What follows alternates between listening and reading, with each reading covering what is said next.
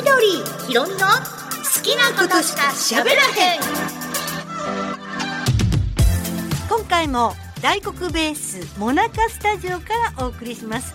緑ひろみの好きなことしか喋らへん。今回は映画そしてえっと漫画という風にご紹介していきますので最後までお付き合いください。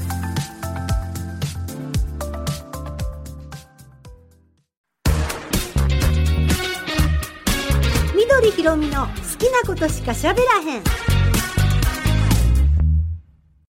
いつも聞いていただいてますラジオネーム安春さんからメッセージいただきました。みどちゃん、うのさん、こんにちは。久しぶりに投稿します。今回皆さんにおすすめしたい映画は2004年のビレッジです。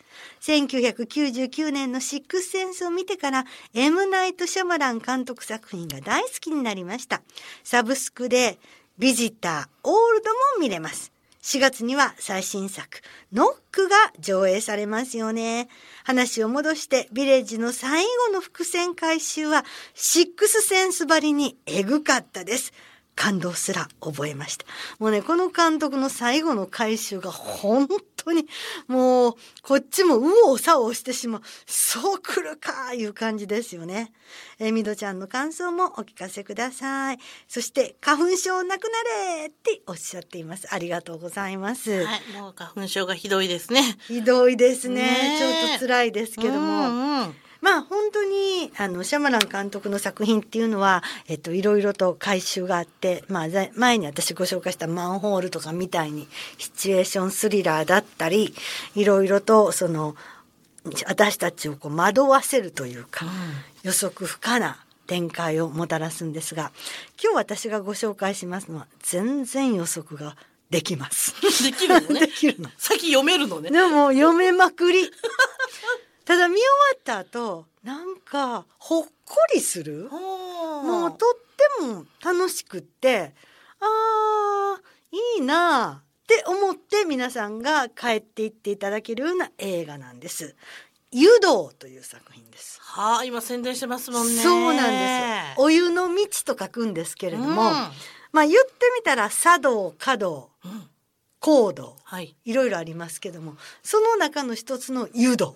それとこの湯道っていうのはええ、もともとあるの？いや、ないんです。これ造語っていうか、このために作ったのねい。や、これはね、うん映画は後付けなんですけど、うん小山君堂さん、はいはいはい。くまモンの生みの親、はい。この方が下鴨茶寮の経営を受け継ぎはりまして、うんで茶道とかとすごくまあ深く入り込むお茶の世界とかはい。を存じ上げましたってご本人おっしゃってるんですが、うんその時にすごくお風呂が好きだったので、そのお湯の世界お湯の道っていうのも極めたらどうかなって思って、うんでこの湯道というのを考えあったんですよ。でお風呂に入るにあたっていろんな所作もきちっとしましょうとはい。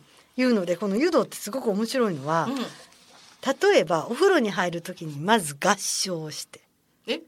合唱え、お風呂に入らせていただきます。合唱。はいで次にお風呂に入る前に潤し水って言って、はいお水を飲みますこれはよく言いますよね、これは言いますね。喉乾いちゃいますからね。そうですはい。で今度お風呂に入る時に服をね着替え、は例えば銭湯だったら、うん銭湯でお洋服を脱ぐ時に、はい衣隠しと書いて絹隠しというふうに言ってはるんですが、はい昔風呂敷っていうのはそういうも自分の着てたものを覆うためのもんでしたよね。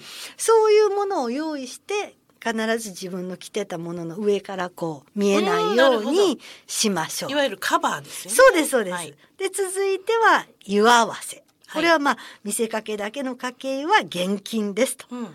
入浴前には体をしっかり洗いましょう。うん。っていう湯合わせ。そしていよいよ入湯。はい。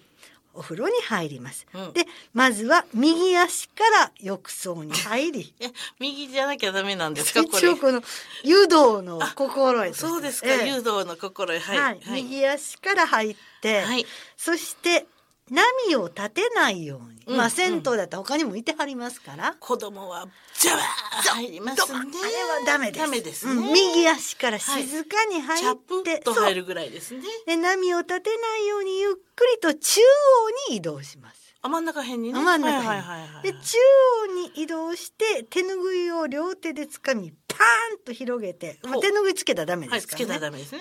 で右足を少しずつ後ろにずらしう軸がぶれないようにしてゆっくりと体を垂直に湯に沈めます。ほうほうほうほう。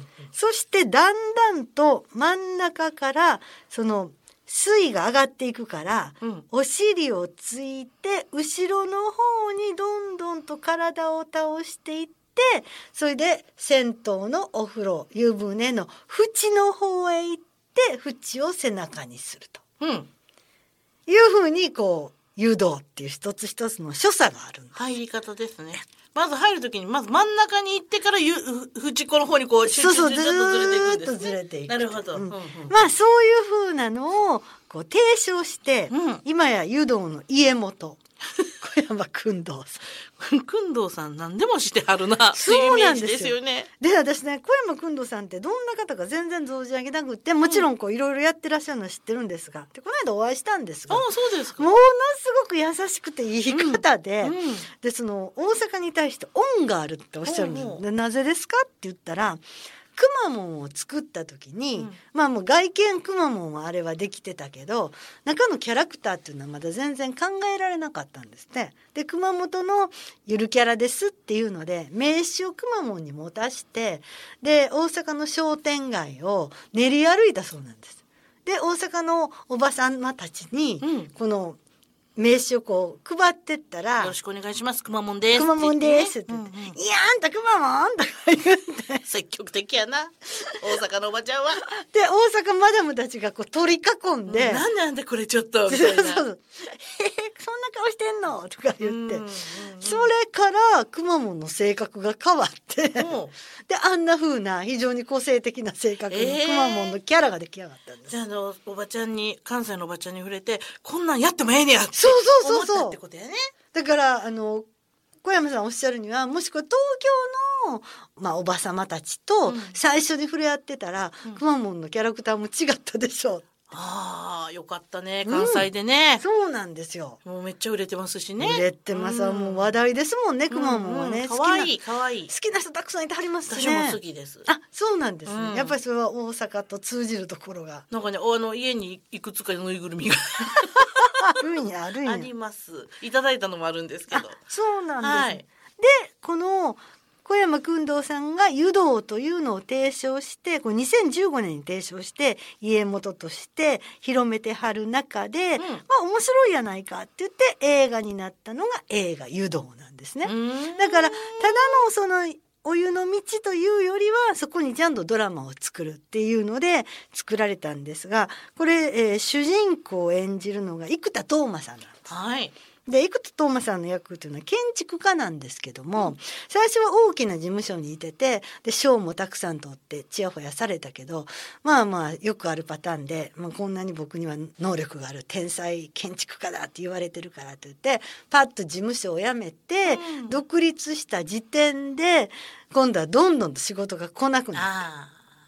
坂を転がり落ちていくわけですね。で最初もそのシーンからでなんかもう暗いちっちゃい事務所で、うん女の子が一人、まあ、事務関係やる人がいるんですけどその人があのちょっとお話があって「あもう辞めたかったら辞めていいよ」そうし。て何人辞めてったかっていう感じなんです。うん。でパッとカメラが机の上をポンと見せたら机の上にいっぱい封筒がバーッと積んであってアップになった督促状どんだけ借金あんねんっていう。うん。でその中の1枚がもう全然見てなかったもんばっかりなんだけどんって思ってこの三浦四郎という主人公なんですけども生田斗真さんがピッと引っ張ってきたらお父さんが亡くなりましたっていう連絡だった。え？でもそれだいぶ前にもらってるからもう全然知らないまんまなんですよ。でお父さんが実は銭湯をやってはって丸金温泉っていうのをやっててその後弟の五郎さんが継いではるんです。その時銭湯をね。銭湯、うん。その五郎さんを演じているのが浜田岳さんなんです売れてはるな、今よな。う出てはりますね、うん。ええ感じです、うんうん。でこうお兄ちゃんはもうそしてプイって東京行っちゃって連絡もないと。そう、うん。だからやってるけどその時にふとそのお兄ちゃんの四郎さん、うん。生田斗真さんが思ったのはああの銭湯も古いしなーって。売ってしまってあそこにマンション建てて、うんうんうんうん。そしたら僕の借金も返せるやろ で勝手なことを考えて、うんうん。で戻ってくるんです実家に。うんうん。でマルキン温泉っていう温泉にやってきてそしたら弟は一生懸命ボイラー室でお湯沸かしてだ近所の人たちが入りに来てはるみんなそこで輪ができていろんな話をするっていう非常にいい感じの銭湯なんですがもう自分は売る気満々だからすでに不動産屋さんと話をしてて。でこれいつまでこんなんやってんねんって弟さんに言うんですよね。はい勝手に出てって何を勝手なことを言ってるって親父が残してくれた銭湯だから、うんずっとここを続けていくしたくさんの人たちが来てくれてはるから、僕はずっとこの湯を沸かし続けますよ。でここでもうちょっと喧嘩みたいになるんです。で、うんうんそのちょうどそこに女の子橋本環奈さんがはい。ここで働いてて、うんでもういい感商材になって2人の兄弟喧嘩をなんとなくなだめながらこの銭湯のお話が進んでいくんですが、うんうんそれとともにもう一つ別の話でずっと郵便局で働いていた郵便局員だった男の人横山さんっていう人がはい。もうすぐ定年だと。でこの人はお風呂が大好きでもう定年になったら家にお風呂をリフォームしてうんヒノキ風呂を作りたい。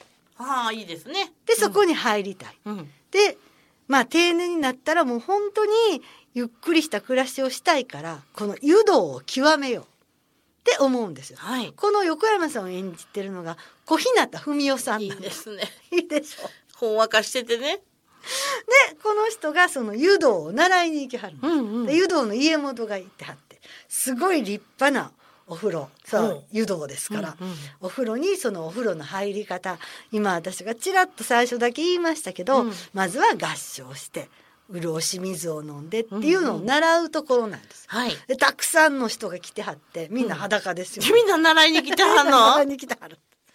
で今日はちょっと家元はあのご体調が悪くお休みですので私が代わってお教えしましょうって言ってるのが久保田正孝さんなんです。おーおまだお若いお若いお若い人わお若いい人が。わ。うん。でねこの人がね面白くてこういろいろ教えはる中でそのさっきちらっと言った服を隠すっていうのの、それを演じてみせましょう 絹隠し。ほうほでその屏風があって、はいで屏風の裏で服をこう脱いで、うんうんで脱いだ服をパンまあ着物なんですけど、うんパンパンってかけたらこうちょっとこう松かす竹かななんかこう植物があってそこに鳥があってでそこに最後に脱いだものをパサーってかけた一個の絵になるう。はい、芸術。素晴らしい絹隠しおーみんな みんなできひんやろ、それ。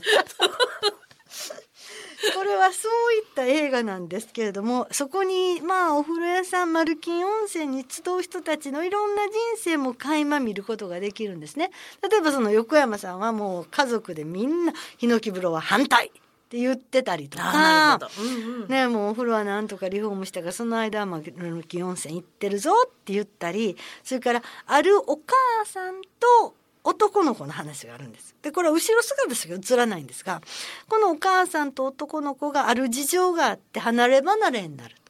で2人が再会した時に同じ時間にお母さんは女風呂マルキン温泉の。で男の子はもう大人になってるんですが、はいえ男風呂に入るわけなんですね。はい。でお母さんを演じるのが天童よしみさんほう。でその男の子をクリス・ハートさんが演じてはるんでこれが2人で入った時に2人はまだ再会できてない時にうんお風呂へたまたま同じ時に入ったんですね。うん。でお母さんが何気に「上を向いて」ってこう歌い出しはるんです。うん。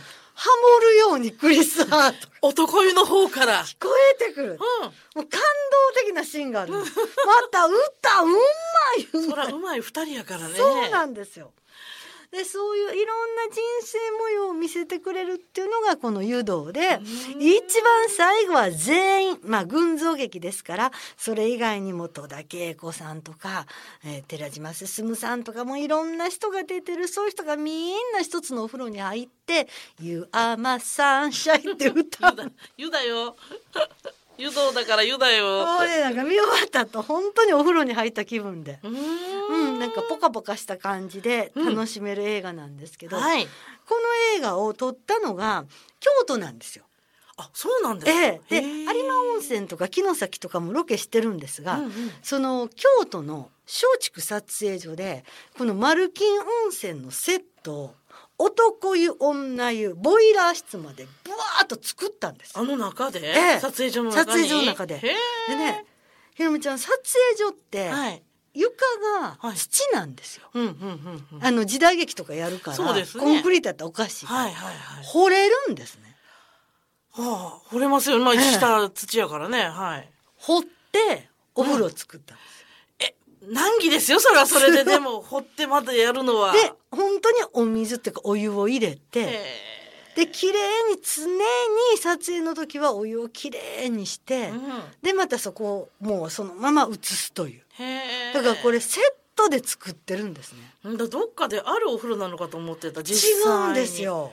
作るんだね。作ってはるんですよ。はあでこれがすまたその、うんいわゆるかつてのね昔からの撮影所のうん言ってみたら職人さん、うん。そういう人たちの腕があってこその映画なんで映画っていうのはもう現代になってもそういう大切さ。でもう一つはこれ鈴木雅之監督なんで鈴木雅之監督って「プリンセス豊臣」あのあ府庁を舞台にしたりとかマスカレードホテルとか、うん。全部シンメトリーで絵を撮る人なんですよ。真正面からポンと。で左右同じみたいな同ね、じで、うんうんうん。そしたら銭湯ほどシンメトリーの建物はないんですよ。なるほど。男湯と女湯っていうのがあって。はいはいはいはい。だからどこまで行ってもシンメトリーなんですこの映画角が。はあそれがねすごく面白くて、うんうん。これどんだけバビって動かしたんかなって、はあここに行ってくださいこっちに、んうん。男湯と女湯両方で見せますって真ん中に仕切りがあって、うん。番台がここにあって全部シンメトリー。そういうふうに見てもこの映画は面白いしまあ何にも考えなくって見れるのがとっても気持ちのいいほこほこした気持ちで帰っていただける帰りにお風呂寄りたくなるいやなると思いますね。映画「湯道」をご紹介しました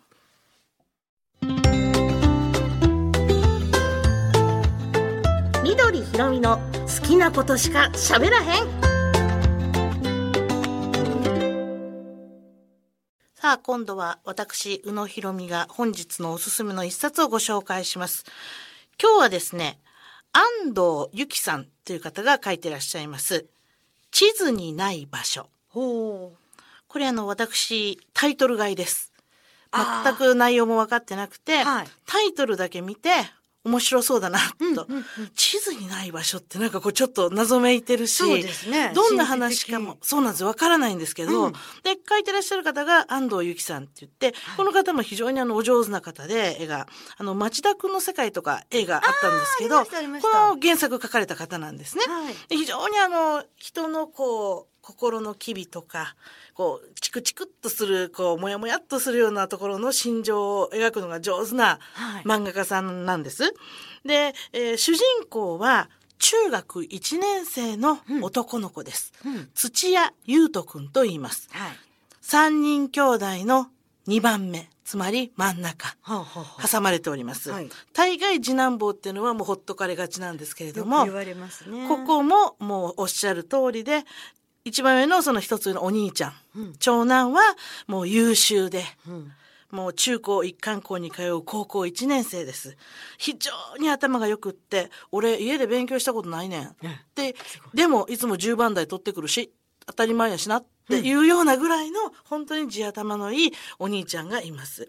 そして、小学校の弟がいるんですが、これがまあめちゃめちゃイケメンで、はい。あの、歩いてたら大手芸能事務所からスカウトが来るようなぐらいの可愛い顔をした男の子、弟がいます。もうお母さんはこの弟を連れ歩いて、こうあの、SNS に上げたりとか、もうそれがもう子供の愛情はもうここに全部集中してるぞっていうぐらい、お母さんはもう三男坊に夢中です。はい。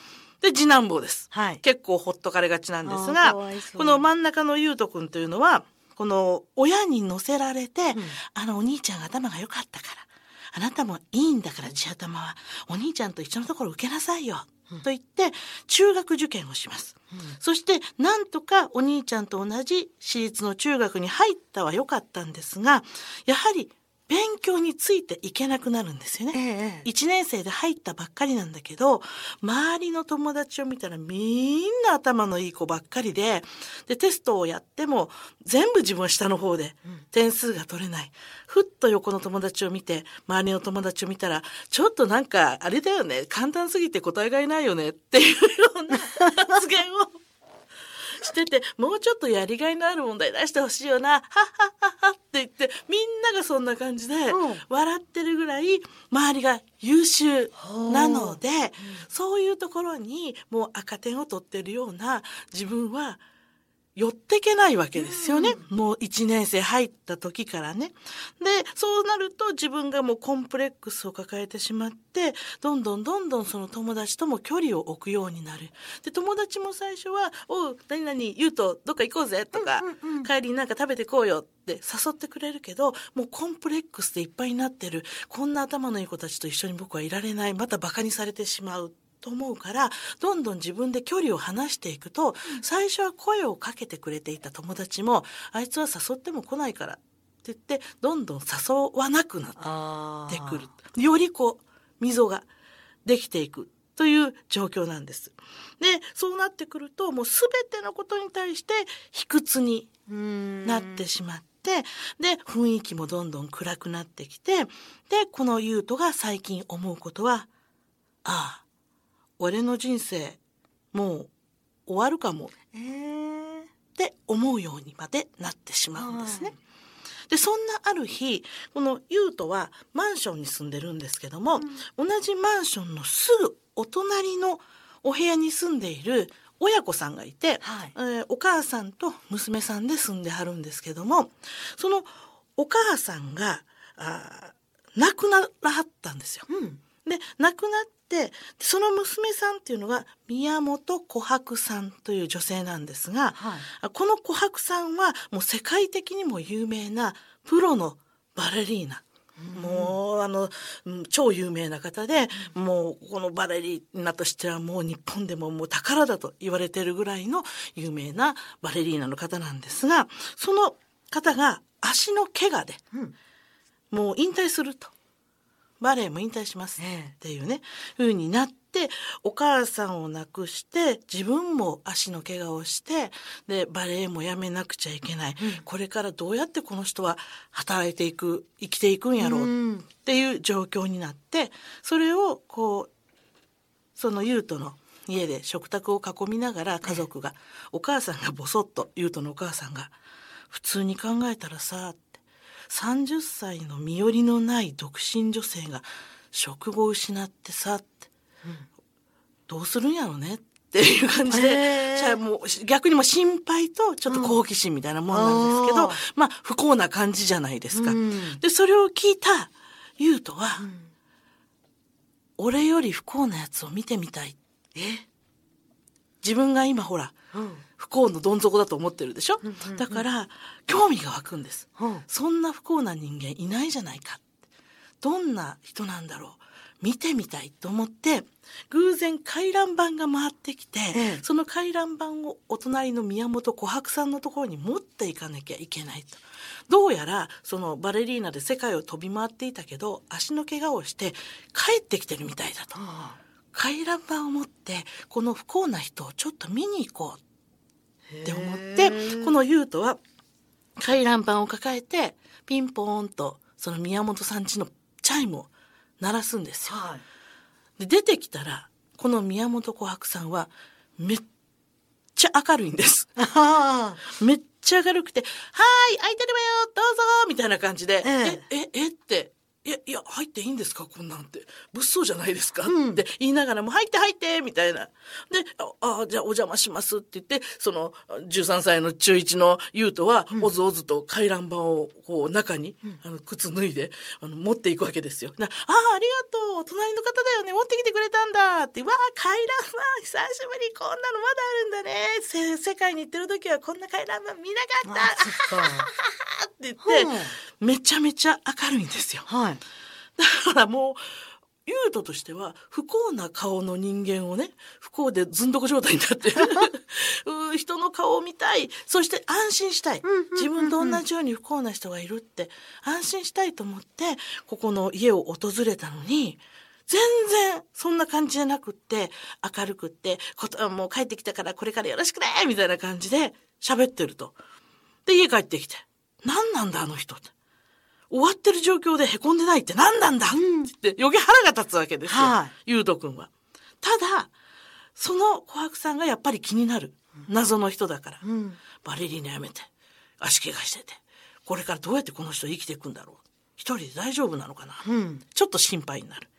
で、えーそこから言うとは、隣のその琥珀さんを気にかけて、こう、部屋の掃除を手伝いに行ったりとか、あらら優しいそうなんです。うんうんあの、お料理とかのね、わかる、できるこれみたいな感じで、ゆうとが海外しくちょっと見に、気になって気になって仕方がないので、自分の家族には内緒で、ちょこちょこ隣の部屋に行くようになるわけですね。はい。ただ話を聞いていくと怪我でバレエをやめたっていうのに違うとそれは。へあバレエやめたのはねって。あの母親が亡くなったからなんだよね。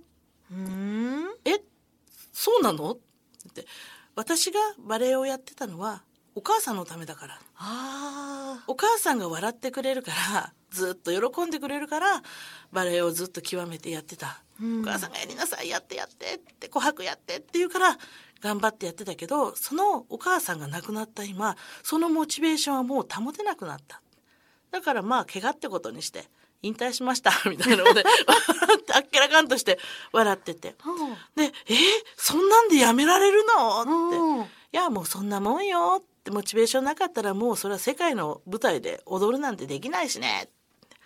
じゃあ今度何するんだ？ってなるとこの天才と呼ばれてる人っていうのははい一つのことに集中するために他のことを全くしないっていうね。例えば買い物も行かないし、うん。食べるものもバレエのダンサーだから決められてるからもカロリーの少ないものとか脂質の少ないものだから本当に決まったものしか食べてないから、味を知らないんですうん。でお洋服も買いに行ったことがないからわからない。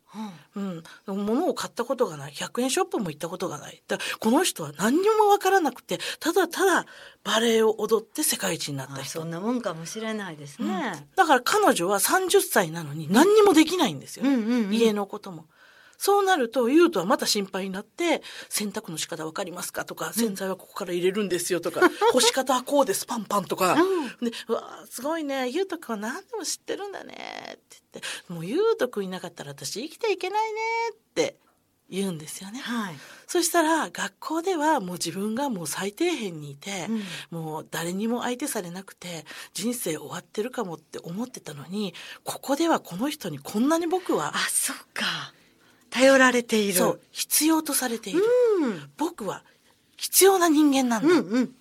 で彼女がいることで自分が自信を教えることによってこうこの方がいいとかこうやった方がいいでまたその琥珀さんも言ったら全てのものをすっ飛ばしておバレエしかやってないから少女のような感覚で、はい。すごい言うとすごいみたいな感じでね 全部その15歳の子にね30歳が教えてもらってても、全然なんかあの腹も立たないし、うわーこんなこともあるんだいろいろ教えてくれてありがとうね言うとって言うから余計にその嬉しいですよね、はい。自分の居場所を見つけたみたいな形で、だからあの全部いろいろこう教えていって部屋のゴミの出し方とか、うん。片付け方とか、全部こう教えてでもそれ内緒でやってるんですよ、うん。お母さんに知られたらまたいろいろ言われるからっていうことで。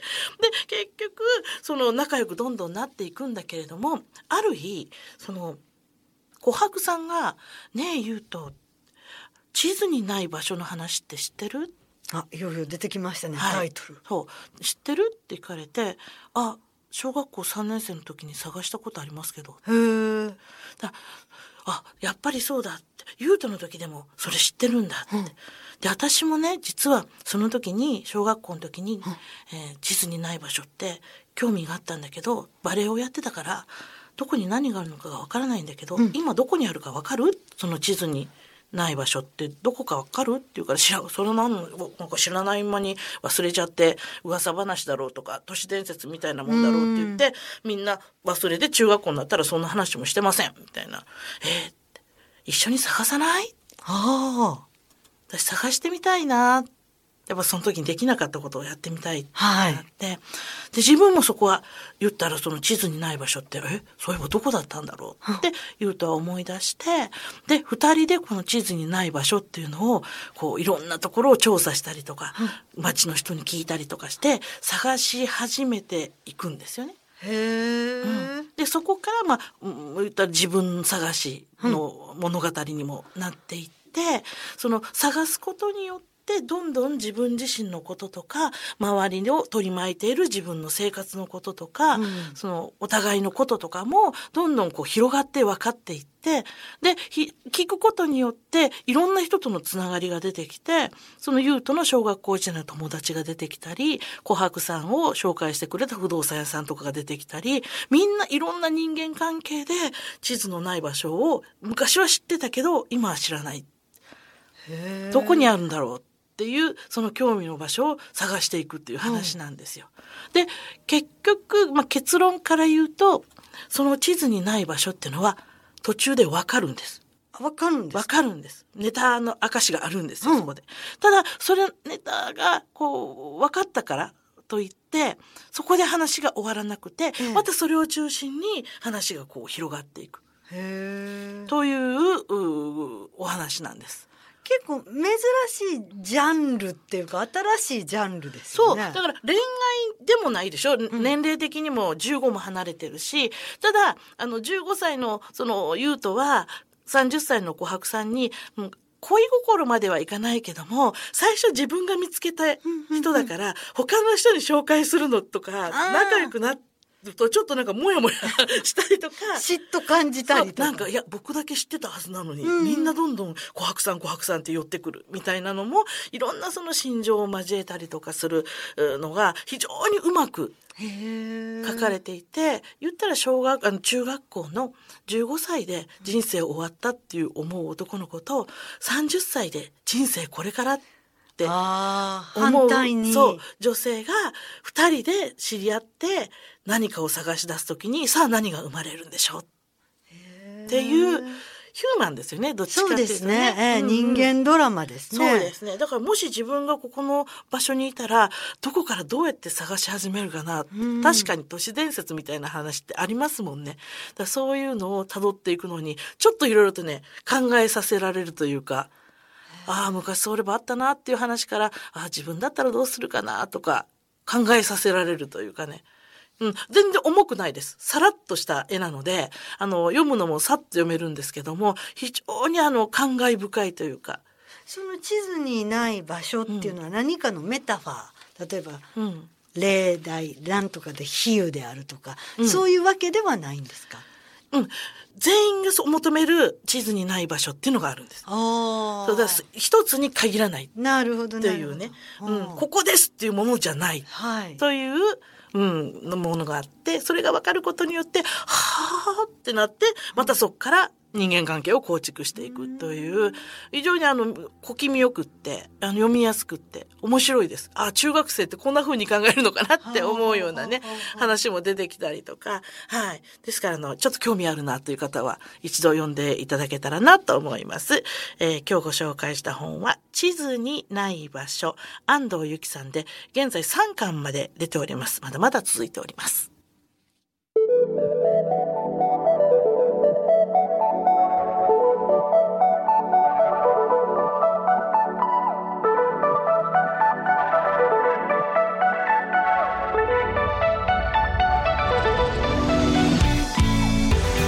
がでしたでしょうか？みどりさんは今日も映画を1本私は漫画を1作ご紹介いたしました、えー皆さんからのご意見が私たちの栄養剤になっております。はいぜひぜひお送りください。お待ちしております。アドレスです。好きアットマーク大航空ットコム。アルファベットの小文字で SUKI アットマーク DAIKOKUB.com こちらでお待ちしております、えー、Spotify ポッドキャストの方はフォローをそしてみどちゃんの YouTube チャンネル登録もよろしくおお願いいたします。それでは今日はこの辺で失礼します。さようなら